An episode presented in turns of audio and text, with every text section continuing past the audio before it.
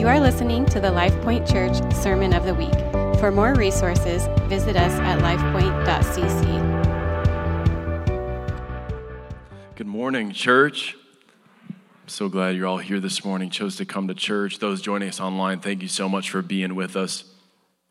Um, been anticipating this morning for a long time. You know, one of my um, one of the joys of me shepherding this this church family is the opportunity to invite voices and friends and leaders that I highly respect and love to come and pour into our church family. And so this morning we we get to welcome a guest.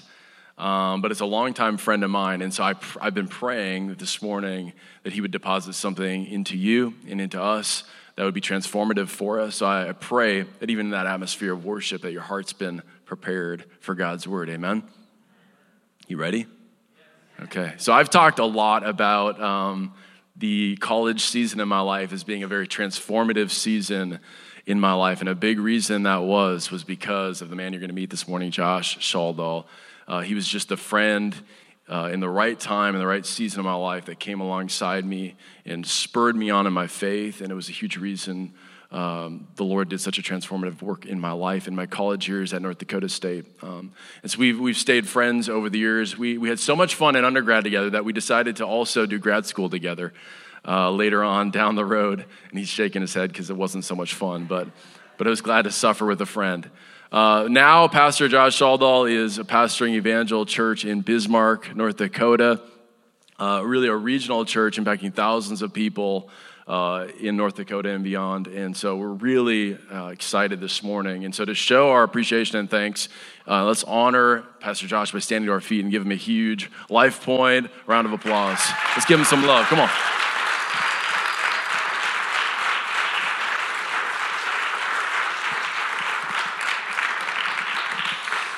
All right, that's that's enough. You can sit down. Thank you so much. It's so ironic because Drew says all these nice things about me, but Drew saved my life. I mean, he came into my life at a, a, key moment. I literally was floundering in my college years, and I went to an outdoor Christian music festival.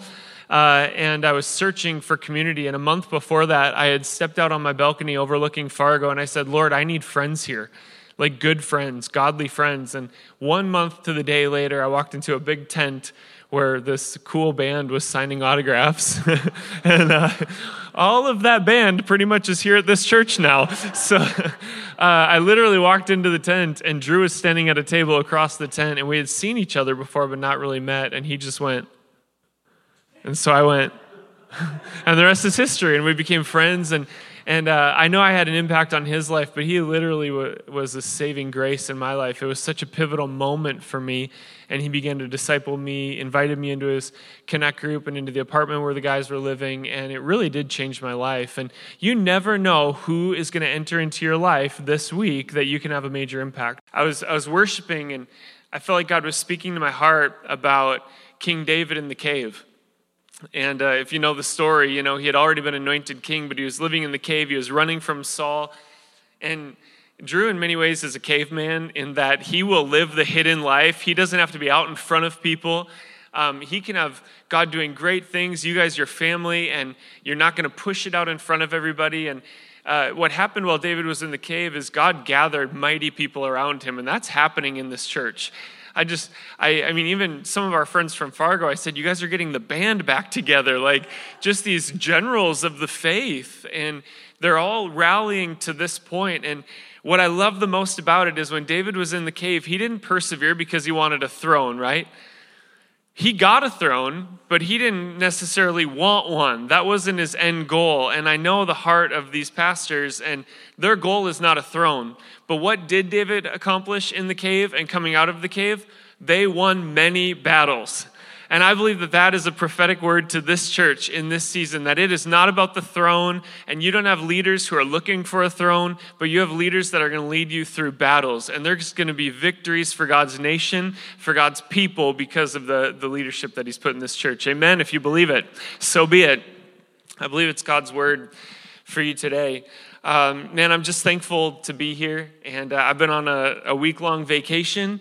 I haven't preached in about three weeks, so I hope this goes okay.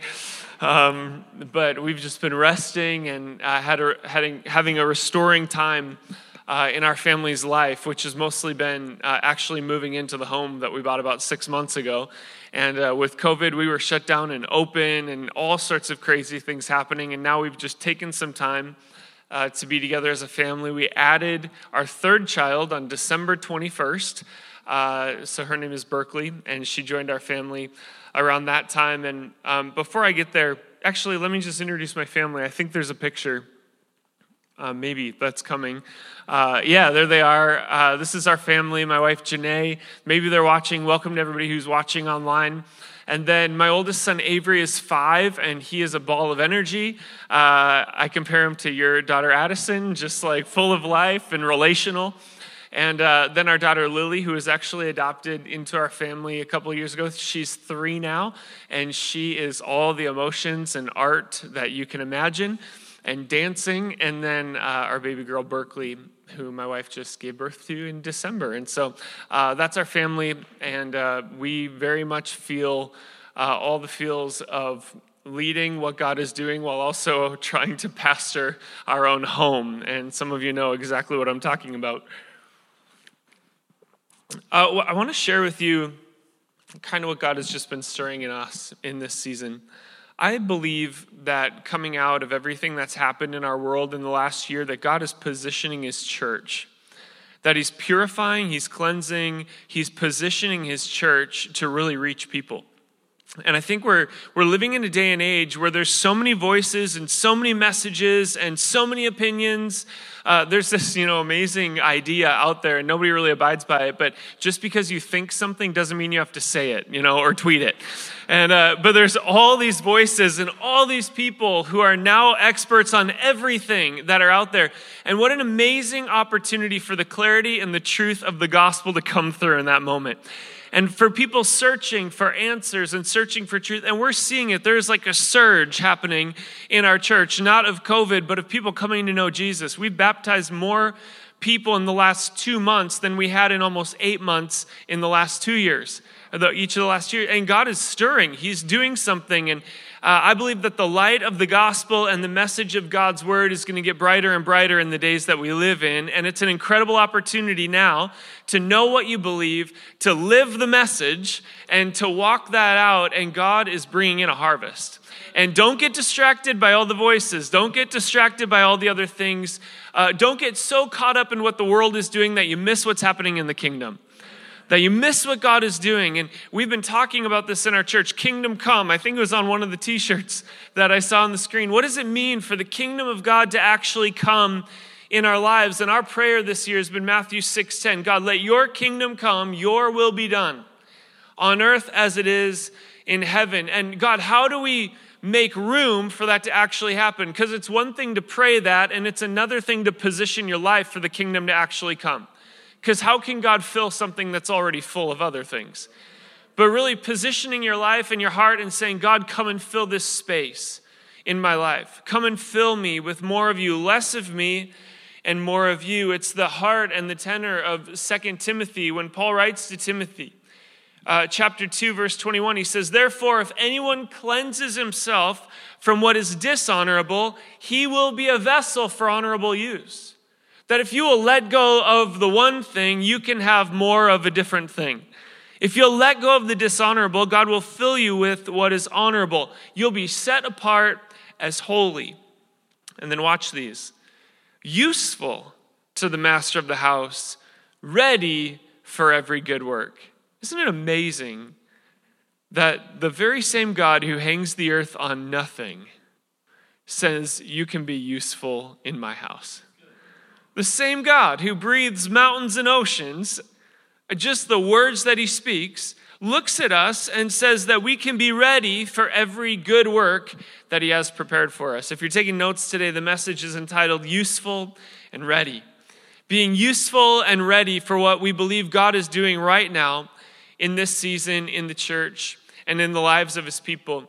It was just over a year ago that my wife and I had just taken a sabbatical.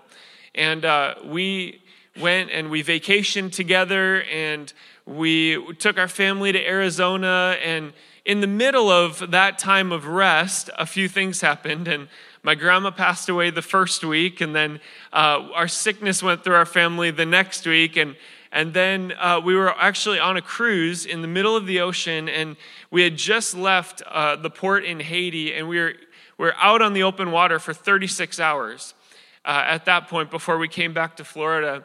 And we were sleeping. It was about two or three in the morning, and my wife has always prayed this prayer. And especially after having our first child, she just really wrestled with anxiety of, like, are my kids okay? Am I protecting them? And kind of that, maybe some of you have felt that when you started to have a family, all of a sudden you realize, like, I'm raising these people and I can't control whether they're okay all the time or not. And we wrestled with that. And uh, she began to pray this prayer God, if there's anything happening with my kids in the night, I need you to wake me up. Like, I just need your Holy Spirit to help me. And her praying that way actually gave her peace to fall asleep at night, trusting that God was going to help her, that He was going to wake her up, that He would take care of them. And uh, we were floating on the ocean, and it was, I don't know, one, two, three in the morning. And Janae woke up out of a dead sleep. And her heart just felt this tension in it. And she felt like she needed to check the security system at our house. And she pulled up her phone and she opened our security app. And when she opened up the front doorbell camera, it's 2 a.m. back home. Our front screen door was propped open, and she saw firemen going in and out of our house. And uh, she immediately woke me up. And man, if you've ever had a moment like that where you were w- waking up, woke up in a panic, you never forget that feeling. And uh, she said, Something's going on at the house. And I immediately thought that one of our family members that was staying with the kids had a heart attack or something uh, like that had taken place. And, um, but we didn't see any of our family. So finally, she started talking through the doorbell and uh, saying, What's going on? What's going on? And I said, Janae, just let them work. And uh, a fireman stopped and turned around and he actually started talking to us through our doorbell. And uh, listen, we had all the precautions in place. Like, we're not negligent parents. And a series of events happened that allowed everybody in our house to be exposed to carbon monoxide. And we found, and he told us that everybody in the house had taken a heavy dose of carbon monoxide and had been taken in the ambulance. And what he didn't tell us is whether any of them were alive. And so we're on a cruise ship in the middle of the ocean, and um, he stopped talking to us, and I ran down to the front desk and I said, Is there any way off the boat? I will swim. like, is there? And he said, No, there's no way. Like, you're stuck on the boat for 36 hours. And uh, went 15 minutes without ever knowing if my kids were alive. And it breaks my heart for those of you that have lost a child because even uh, being in that moment of not knowing, I, I can't even imagine. We didn't know what else to do except hold each other, go back and forth to the bathroom because we were both physically ill, and just cry. And we just prayed in the spirit. We're like, what else do we do? You know, have you ever come to those moments where it's like, I am powerless right now? There's nowhere else to turn. And uh, long story short, we finally got through the hospital um, and we FaceTimed, and our kids were all okay. And uh, really long story short, they told us, hey, your daughter whimpered. And when she whimpered, a family member got up to check on her and she was limp. He said, You were less than 30 minutes away from everybody in the house being gone and losing both of our children. And we just realized in that moment how we can have these titles in life like mother, father, pastor, and they can be stripped away in a moment. And just really, how important is it to, to recognize where does our actual identity come from? Where do we find our trust and where do we find our hope and our peace? And I tell you that story because it was in that moment that all we knew to do was to gather ourselves together and, and just begin to pray and to pray in the Spirit and to weep and just ask God.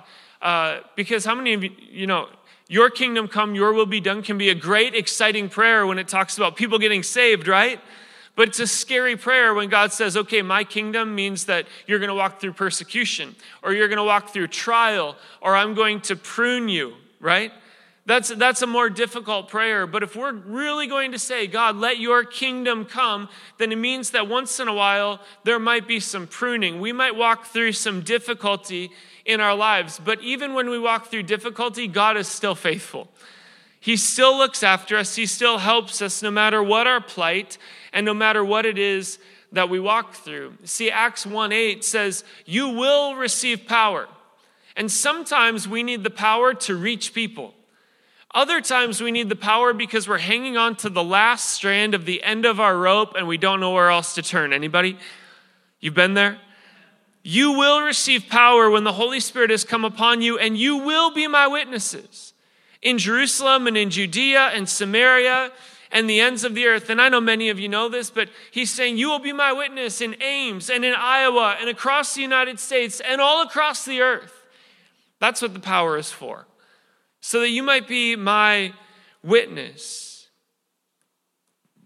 See, sometimes it's for ministry, other times it's because you're at the end of your rope. But that power is a real kind of power. It's the kind of power that in Scripture it's called dunamis, which is dynamite like power. In the heart and in the life of the believer, it's an inherent power residing in a thing by virtue of its nature, or which a person or thing exerts or puts forth. But the power that we believe in is not because of your human nature. It's not about self help. It's not about self discovery. It's not about becoming a better leader. It's not about uh, self revelation or prophecy or speaking into existence who you're going to become. The power that the gospel is talking about is the power you receive when your old life is laid down in Christ and raised to new life in Him. That is when you receive power.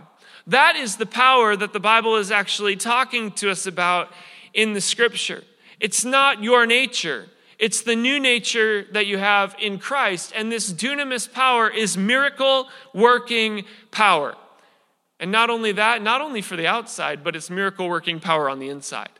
It's the miracle working power that allows you to become morally excellent in the way that God has called you to live. It's the kind of power that works within the life of the believer to bring an excellence of soul and of, of spirit to become like Christ. It's that kind of power that washes you and justifies you and sanctifies you and makes you right before God. Not by your own work, but by the grace and the sacrifice of Jesus. And it's this dunamis power that is working right now in this room, both in you to transform you into the likeness of Christ and through you to touch a world that's hopeless and in need. This dynamite like power that God wants to work in us so that we are useful and ready to be his witnesses. See, there's a major difference between having a knowledge of the power of God and having an experience with the power of God. And there's a lot of people that talk about what the power of God must be like, or a knowledge, a head knowledge of Christ, or a head knowledge of the work of the Spirit. But it's entirely different when you've experienced it. When, when it's the kind of power that, that you know is working in your life, and how do you know? It's, it's your testimony. It's if you sit right now and say, Who was I before Christ? And who would I have become if not for Christ? I talk about the impact Drew and Tanya and Tony have had on my life. Tony's the first one who said, Hey Josh, have you ever thought about, you know, interning at the church, maybe doing ministry? Like, oh, that's a thought. it's, it's an experience with the power of God. It's the power of God working in us and through us. See, the church is defined and divided by whether the people are witnesses testifying to the power of God or people with a knowledge of God but empty of power. And there will be movements of people in the last days that talk about the power of God, but that power is absent in their everyday life right? It says the love of many will grow cold. The Bible tells us it says there will be many people who talk about the power of God, but the power of God won't be at work in them or through them. They will be empty of that power. But we know that power is available. Amen. You will receive power. So then the discussion becomes why has God given us power? And the, and the discussion becomes what about the times that that power is misused? What about the, the times where that power isn't doing what it's supposed to do in our lives? Here's why you've received power because you're a sign, right? Many of you, you rolled up to church today and you rolled right through that stop sign, right? That stop sign is not uh, on the intersection of the road to say, Look at me, I'm a beautiful octagon. Everybody notice me. I have the word stop. There's no other sign like me in all the earth. but there's some people who receive the power of God, and that's what it becomes about. Like, look at what God is doing through me. I, I, I'm, I'm an influence. I, God is working in my life. That's not what it's all about. A sign is pointing to an intersection. A sign is pointing to what will happen if you don't stop. It's pointing to potential danger. And in the same way in our lives, if God does anything in me, it's because Christ is being glorified in my life. If God does anything through me or our church or your church, it's not about you. It's about Jesus being elevated in, in your life. I, I am not a healer. I have a family member who one time I prayed for him and, and he heard stories that I had prayed for people and, and they received healing. And he says, There's my nephew, the healer. I'm like, I'm not a healer, but I know the healer. I'm not, a, I'm not redemptive or a redeemer, but I know the redeemer. I'm not able to restore people, but I know the restorer. I'm just a sign pointing to the Father. And if God works his power in me and through me, it's just so that Christ might be glorified. It's so that people might see the Father and know him and experience his heart for each one of them. I, I think about it this way that your, your life is not meant to be a generator. We're all more familiar with generators after the last couple of weeks. You're not a generator. You're not this, this little pot sitting on the stove that just gets warmer and warmer and starts bubbling. And sometimes we seek God that way. Like, if I just seek Him more and feel something more and try to do more, then maybe spiritually I'll warm up a little bit and something good will happen. No, you're not a little generator of power. You're not a little generator of authority. You're, you're not a, a little generator of healing. You're an extension cord. You're a conduit of somebody else's power, not generating your own. You know what that means? When you're plugged into the source, there is power available.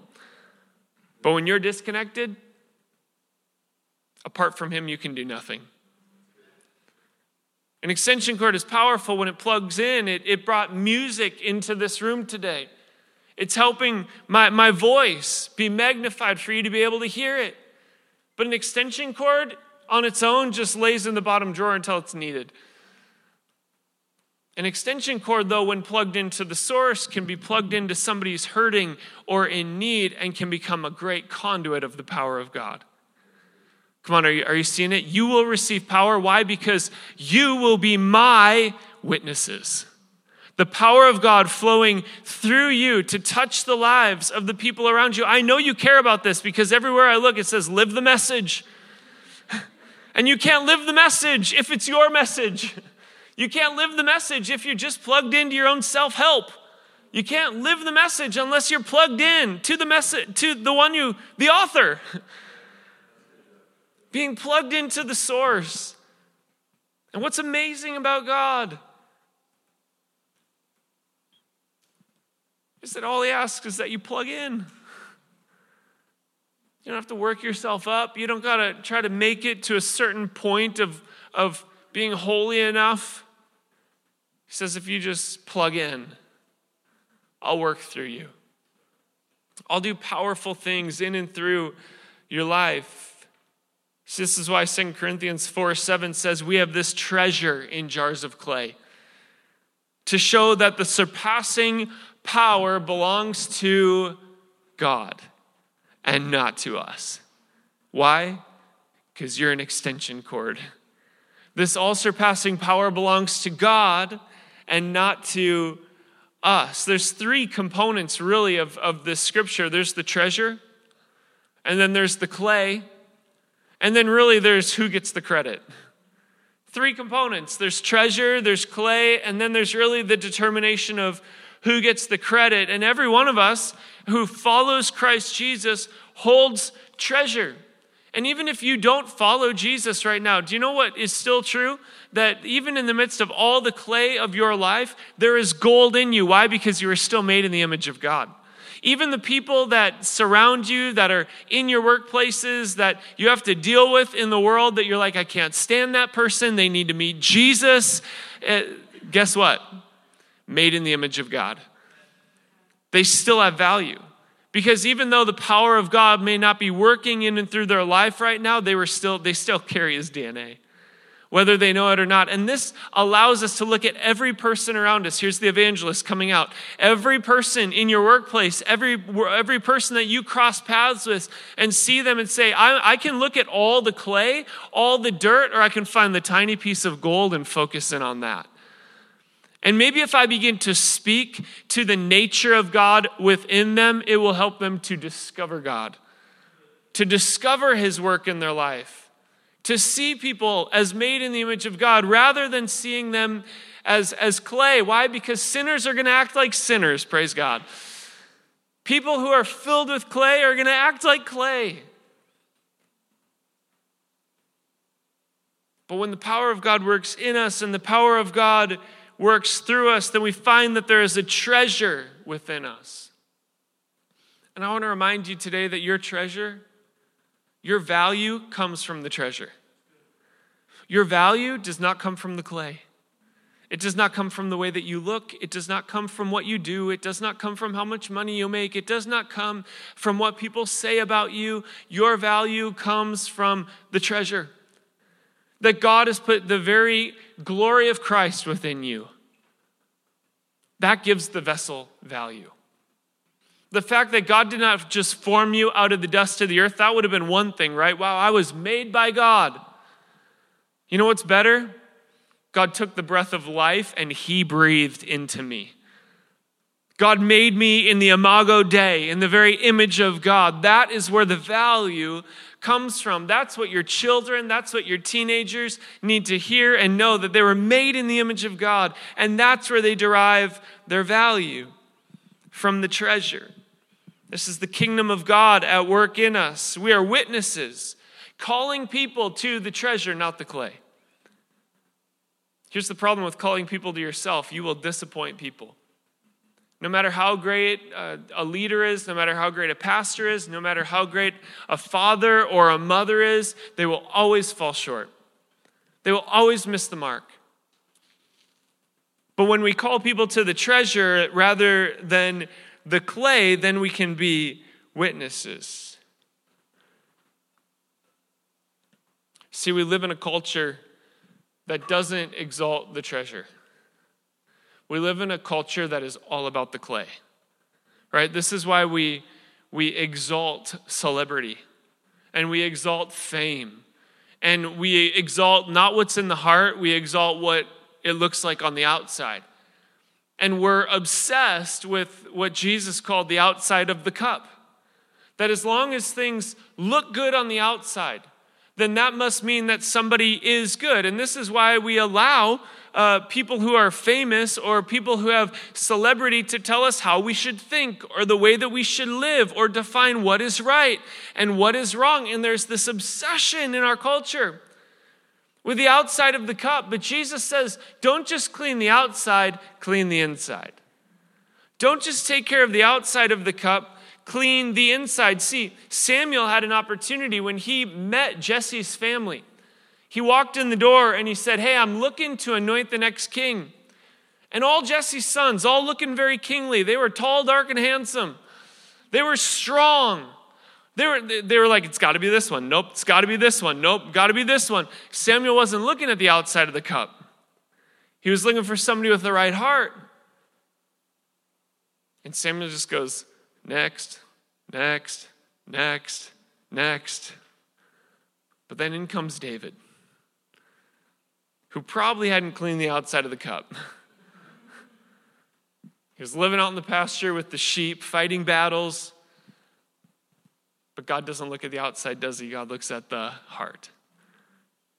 And Samuel saw David and he said, This is the one. This is my witness. This is the one that I'm going to anoint king. This is the one that's going to be filled with God's leadership and with God's power. We're not going to become enamored with the outside of the cup. We're going to see the one who's made himself honorable on the inside. See, there's this dilemma and this epidemic happening in the church of Christian leaders who look really good on the outside, but on the inside, the cup has not been cleaned. And all of a sudden, they rise and they rise and they rise and they rise, and then they fall, and we all go, But we can never allow somebody's giftedness to outpace their godliness. We can't just look at the giftedness of the people around us and say, wow, they're so gifted, they're so talented. That must mean that they're godly. No, we should, we should first and foremost cultivate godliness in our lives. And as you cultivate godliness and you fan into flame the giftedness that God has put inside you, then the treasure takes the center scene at the show. But we've learned to just cultivate giftedness and think that giftedness just equates godliness. I had a pastor mentor one time who said, Josh, sometimes the enemy will allow the tree to grow really, really, really big, just so when he cuts it down, it'll crush more people. But I do have good news. And the good news is there are leaders who are doing it right. And, and this house has leaders who are filled with godliness. And their giftedness is coming alongside their godliness to minister to God's people. There are leaders still in the church world and across the nation and writing books that are actually letting their godliness outpace their giftedness. And that should be our goal as people that it always remains about the treasure and not about the clay in our lives. See, a, a, a good way to really know where you're at is to ask yourself these questions See, it's, it's really about who gets the credit. So, re- even revealed in your quiet time, it's this question Am I seeking God so I might get more gifted or that I might become more godly? Am I seeking God for something He might give me or am I seeking Him so that I might know Him more? Am I praying and seeking God so I might know Christ more or so that I might be more gifted? Am I seeking God so I can become a better version of myself or am I seeking God so I might become like Christ Jesus? This is what it means to clean the inside of the cup and to keep things about the treasure and not about the clay. Come on, I don't want to be a super cool extension cord. I've never seen one in my life. but I want to be a great conduit of God's power. Amen? And I want that for you, that your giftedness would come to the surface. The best way that you can serve this church is not by sitting in a chair on a Sunday. The best way that you can serve this church is by being godly and discovering the giftedness that God has put in you and using it to advance the kingdom. Because it's in every one of us. I, I love my life verse is what God spoke to Jeremiah. He said, Before I formed you in your mother's womb, I knew you, and I appointed you as a prophet to nations. And I, I just find it so amazing. This is why my time with the Lord is so important because it takes my perspective and my view of myself and goes like this, and it takes my view of God and expands it. And I realize, man, I'm just a tiny little person from a tiny little place, from a tiny little state. And God uses me? But how many of you know God is just looking for a heart that's repentant and humble? God's just looking for a vessel, somebody that He can use where it's not going to be about them, it's going to be about Him. And He'll use you in spite of yourself sometimes. I get on the stage every weekend, preach three, three services. And there's many times that I walk up and I go, I don't know why God chose me. like Bryce's little brother is on staff with me. He's in Tony's little brother, and he's amazing. I call him a utility knife because he's good at everything. It's ridiculous. I have incredibly talented people, and I just say, I don't know why God uses me. I can be a super lousy husband. Anybody else? Oh, no hands. Okay, just me. Thank you for that hand. I can be a lousy dad. I can miss the mark. I can preach better than I practice sometimes. But God still uses me. And I think it's that humility and that understanding of I'm just an extension cord. That when we really grasp that and when we own that, God says, I will plug you in and I will do great things through you. And I, be- I believe that for you today, that you would be useful and ready in the hand of God to do the things that He's called you to do and to live the way that He's called you to live. I, there, God has equipped us, right? He's gifted us. That word gifted or spiritual gift means charisma. It means the same word that we get charisma from. It's that God has given you an endowment of His power to use for His work.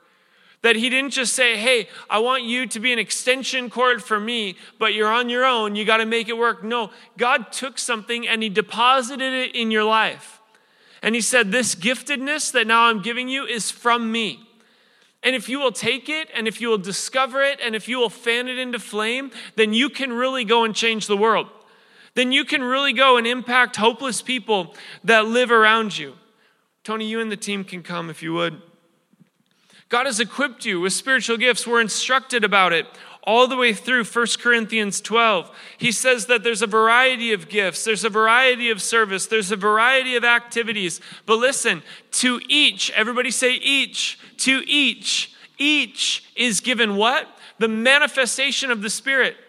Now listen, I pastor a Midwest church, and, and I know I know the thought. It's like, hey, my faith is kind of my faith. it's private. I'm on a journey in all these things that we say. It's, it's just for between me and the Lord. That's not what the Bible says. The Bible says when you follow Christ, He's given you His Holy Spirit, that He's made you a witness. And not only did He call you to do it, but He deposited within you a gift of the Spirit, each one of you. Why? For the manifestation of the Spirit for the common good. What is manifestation? It's the coming out of the Spirit in your life. It's the revealing of the children of God. It's the revealing of God's will and, and God's word for your life. And let me tell you something, friend no matter what age you are, you can think you're living, but you're really not living until you discover the purpose God has for you. You're really not living until you realize that you've been uniquely created, uniquely called, and uniquely gifted to not just be a part of the kingdom of God, but to expand the kingdom of God. God has given you authority. He's given you the ability, He's given you the giftedness to not just go to work, but to change the culture and the environment of your workplace. To not just go to your church.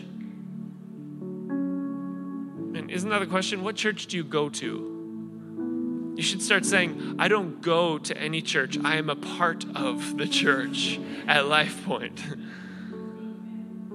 because the culture of the house changes when everybody discovers what Christ has called them to do and man, if this church is going to come roaring out of the cave and win many battles, it's going to become, be because every person, not just prays enough, not just worship worships God enough, but every person discovers that there's an armor and there are weapons for battle and giftedness that God has given you to fight every battle. Sitting alone on a cruise ship, not knowing if my kids were alive, and I began to pray in the Spirit, and I realized God has equipped me for every situation even the worst of the worst, right? He's equipped us. It's not about comparison of the gifts. I will never shepherd people.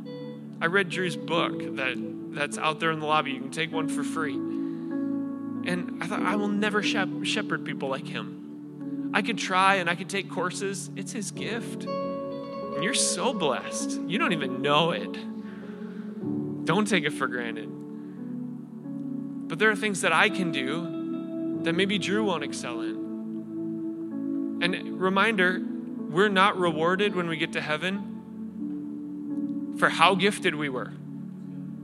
We're rewarded for what we did with our giftedness, for discovering what God has created you to do and then stewarding that. I was woke up one morning and got up a little early, was going to take my son to preschool, and I said, Avery, do you want to go on a special daddy date to McDonald's? He's five. We'll get McDonald's breakfast. It'll be the best. And he looked at me and he said, Dad, is that being a good steward?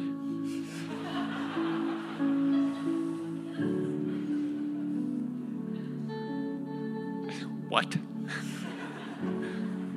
He said, We should probably eat what we have, Dad. I was like, We're going to McDonald's right now. what I love about my wife is she's the most intentional person that I've ever met. And she'd been talking to the kids the day before about what it means to be a good steward and why we don't eat out all the time. And, uh, and he took it to heart. But I, I haven't lost that question when I got nailed with it by a five year old. And I just want to ask you today are you being a good steward? That the King of Heaven has put his giftedness within you.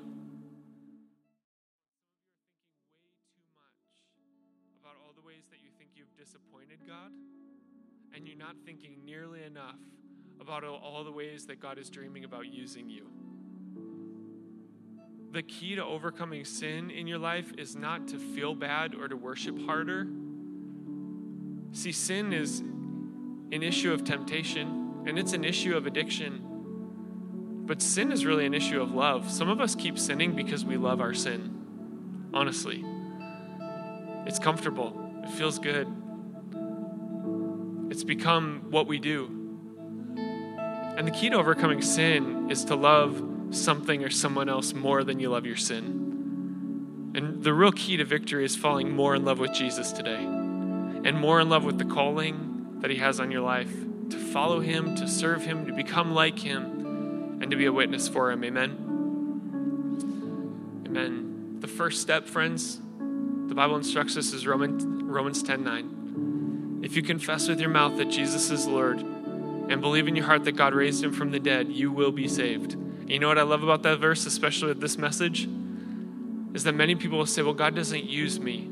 The Holy Spirit doesn't speak to me. If your Bible tells us, if you're able to say Jesus is the Lord, that's only because the Holy Spirit helped you. And so, even if you've made a confession of faith today that Jesus is Lord, the Holy Spirit has already worked in your life. And He wants to work more. Amen. So, all across this place, with every head bowed and eye closed, real quickly, if that's you today, this is a prayer between you and your Heavenly Father. If you confess with your mouth that Jesus is Lord and believe in your heart that God raised him from the dead, you will be saved. And right now, you can take a moment. Whether you've ever known Jesus before, whether you've kind of been wandering away, take this moment and confess Him as Lord of your life. Jesus, we surrender to you today. Come and have your way. Lord, we don't want to be great vessels of our own strength. Physical training is of some good, but training for godliness is where we want to excel. So, God, make us useful and ready. Lord, there's some in this place that have no idea what their gift is. And either today or tonight, God, would you fan that gift into flame? even right now, God, let the spirit of revelation enter into their heart and mind and reveal what you've gifted them to do. What they thought was just something they liked to do, but how you've actually equipped them to advance your kingdom. Would you reveal it right now, Heavenly Father?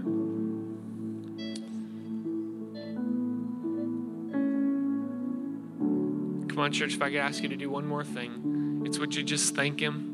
Because our thanksgiving to God often precedes breakthrough in our lives. So, Lord, we thank you today. We honor you, Jesus. We exalt you. Come on, why don't you stand all across the place? Can we lift our hands? Can we lift our voices? God, we give you the highest praise today, Lord.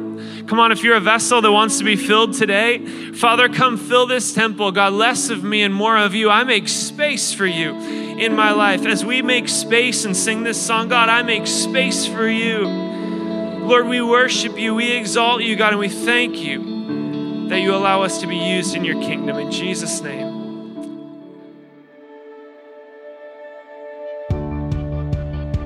This has been the LifePoint Church Sermon of the Week.